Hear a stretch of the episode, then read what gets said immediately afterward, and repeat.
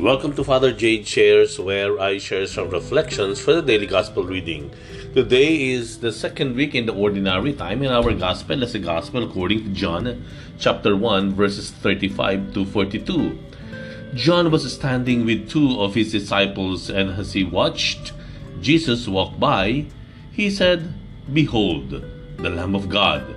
The two disciples heard what he said and followed Jesus. Jesus turned and saw them following him and said to them, What are you looking for? They said to him, Rabbi, which translated means teacher, where are you staying? He said to them, Come and you will see.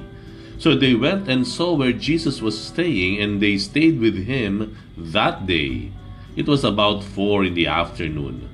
Andrew, the brother of Simon Peter, was one of the two who heard John and followed Jesus. He first found his own brother Simon and told him, We have found the Messiah, which is translated Christ. Then he brought him to Jesus. Jesus looked at him and said, You are Simon the son of John.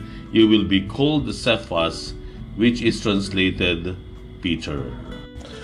Naranasan mo na ba yung bata pa tayo, I'm sure meron tayo noon, each one of us, meron tayong karanasan doong bang meron mga may bahay, particular bahay na dinadaanan natin uh, almost every day na parang nahihiwagaan tayo o kaya namamangha tayo. No? Yung bahay, no? kalaki-laki naman ng bahay na yon no? Gandang-ganda tayo. So every time na dadaan tayo sa kalsadang yon hindi maaari hindi tayo sumilip o tumingin o sumulyap man lamang. No? Kayo mga bahay na parang ano ba yun, nakakatakot, may tao ba dyan, haunted ba yan? You know, nagiging parang myster- mysterious sa atin. You know, I think each of us meron tayong ganoon ano po, na nakalakahin natin na meron bahay tayong nakikita o namamangha. Uh, well, um, the, sa, sa, merong merong bahay dito sa Pasig na uh, nung bata ako lagi nadadaanan yan ano and then uh, natutuwa ako kasi namamanga ako kasi nakikita ko bumubukas ng kusa yung gate, no? Uh, pag may papasok na sasakyan, bubukas na kusa, magsasarang kusa. Tapos sumilip ako, nakikita ko lagi, laki-laki nung espasyo doon sa pagpasok mo doon sa gate. Napakalaking open space. And then, umusod ka pa ng konti, makikita mo napakalaking bahay. Isang mansyon, no? dalawang palapag. Tapos parang may mga arko-arko pa yan. Ano? Uh, na namamanga ako noon and hindi maaaring pagdadaan ako doon, hindi maaaring hindi ako sumulyap. And that happened for a number of years until one day uh, a friend uh, introduced me. Dinala ko doon sa bahay na iyon. And na, na pagpasok doon, nakita ko bumukas itong gate na ito na walang uh, tao, sasara, parang automatic, ano? And then, naglakad ako doon sa open space na nakikita ko lamang from outside. And then, pumasok ako sa bahay. And then, diniretso ko doon sa isang parang long table, no, na doon, ha, maghain ang merienda namin. And, after that, no, from that day on, kada madadaan ako sa bahay na iyon, hindi lamang siya yung gate na kusang bumubukas at sumasara, na may malaking espasyo, open space sa loob, na may magandang bahay, malaking bahay doon sa sa uh, sa loob noon. Kung hindi ito ay isang bahay na hindi lang may automatic na gate open, malaking front yard at malaking at mansion, malamansyon na bahay, kung hindi ito isang pagmamayari ng isang lalaki na ang pangalan ay Ronnie na siya ay nahilig sa sports car, nanggaling sa mayamang pamilya at pala kaibigan.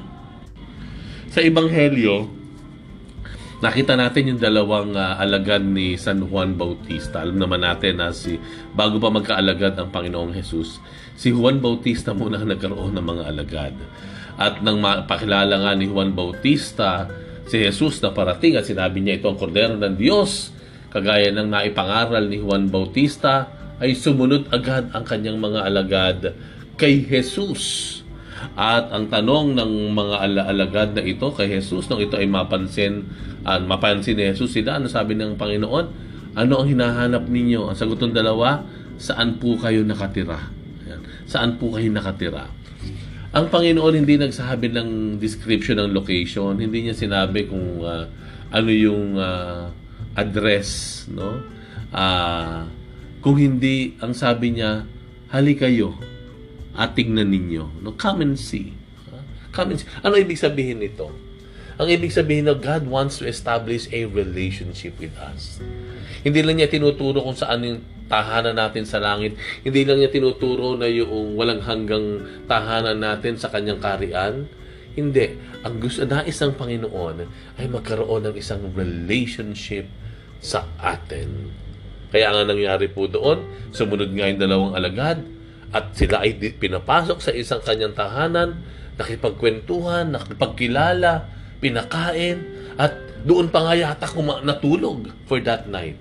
It's a relationship. Just God, wants to have a relationship with us. Isang ugnayan, isang pakikipagkaibigan. Nais niya makipagkwentuhan sa atin in our highs and lows. Masaya man tayo, malungkot, nangihina man tayo o malakas, nagugulumihanan man na tayo o naniniwanagan sa buhay. Nais ng Panginoon na tayo ay kasama niya. Na tayo makikinig sa Kanya, siya ay makikinig sa atin. Isang ugnayan, isang pakikipagkaibigan. Maybe we ask ourselves ngayon, ano? Ano ba yung Lord? Ano ba yung gusto mong gawin ko? No? Ngayon pagsisimula ng bagong taon, ano ba ang gusto mo po? Ano ba ang dapat kong gawin? And the Lord is asking you, answering you right now. Ang nais ng Panginoon ay magkaroon ng pakikipagkaibigan sa iyo sa atin. Magkaroon ng ugnayan. Pasiglahin natin, pagtibayin natin, pag-initin natin yung ating pakikipagkaibigan sa Panginoon. Yan ang nais sa atin. Yes, God wants us all to be in heaven. Pero ang nais muna ng Panginoon is to have a relationship with us. God is pointing to us our eternal home in heaven. God wants us first to have friendship with us nagkaroon ng pagkipagkaibigan. At alam niyo kung ano tanda ng isang uh, masigla, masayang relationship o pagkipagkaibigan o ugnayan? Ang tanda nito, ipamamalita o ipagyayabang mo ang iyong relationship do, kahit kanino. Di ba? Kapag meron tayong hindi magandang relationship, ay pag-uusapan. No? Tinatago mo yan. No? Kapag hindi maganda yung ugnayan mo, hanggat maaari ba mag, mag mapag-usapan. Pero kapag maganda yung relationship mo, yung friendship mo, aba, talagang pinagmamalaki mo. Alam mo ba, naku-close kami ni ganyan. Kaibigan ko yun. Yan, no? Malapit ako doon. Nagkasama kami noon. You are so proud and you you tell others about that relationship. At yun nangyari kay Andres Si Andres ay isa doon sa dalawang alagad ni Juan Bautista na sumunod kay Jesus. At si Andres pagkatapos nung noong encounter na yon, after that initiative of Jesus na makipagkaibigan sa kanya at nasimulan nila ang kanilang pag-ibang kaibigan, ano unang ginawa ni Andres? Hinanap niya yung kanyang kapatid, si Simon, si Pedro, at ibinalita niya. No? Ipina, ipinagmalaki niya. Yun yung relationship at tanda ng isang magandang relationship. And I guess yun po yung nais natin din gawin para isang hamon on our part. That yes, we are establishing a relationship, a friendship with the Lord.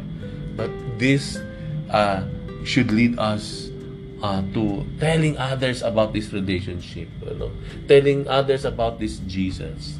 Kaya nga hamon sa atin, di ba? Yung, uh, kaya, anyayahan natin yung iba pray, to go to church, to establish a relationship with the Lord, ipagmalaki natin yung ugnayan na iyon because as much as we are being blessed and inspired and uh, by our relationship with the Lord, we're sure na yun din ang ibini makararanasan ng iba if they'll get to have a closer uh, relationship, a friendship with God.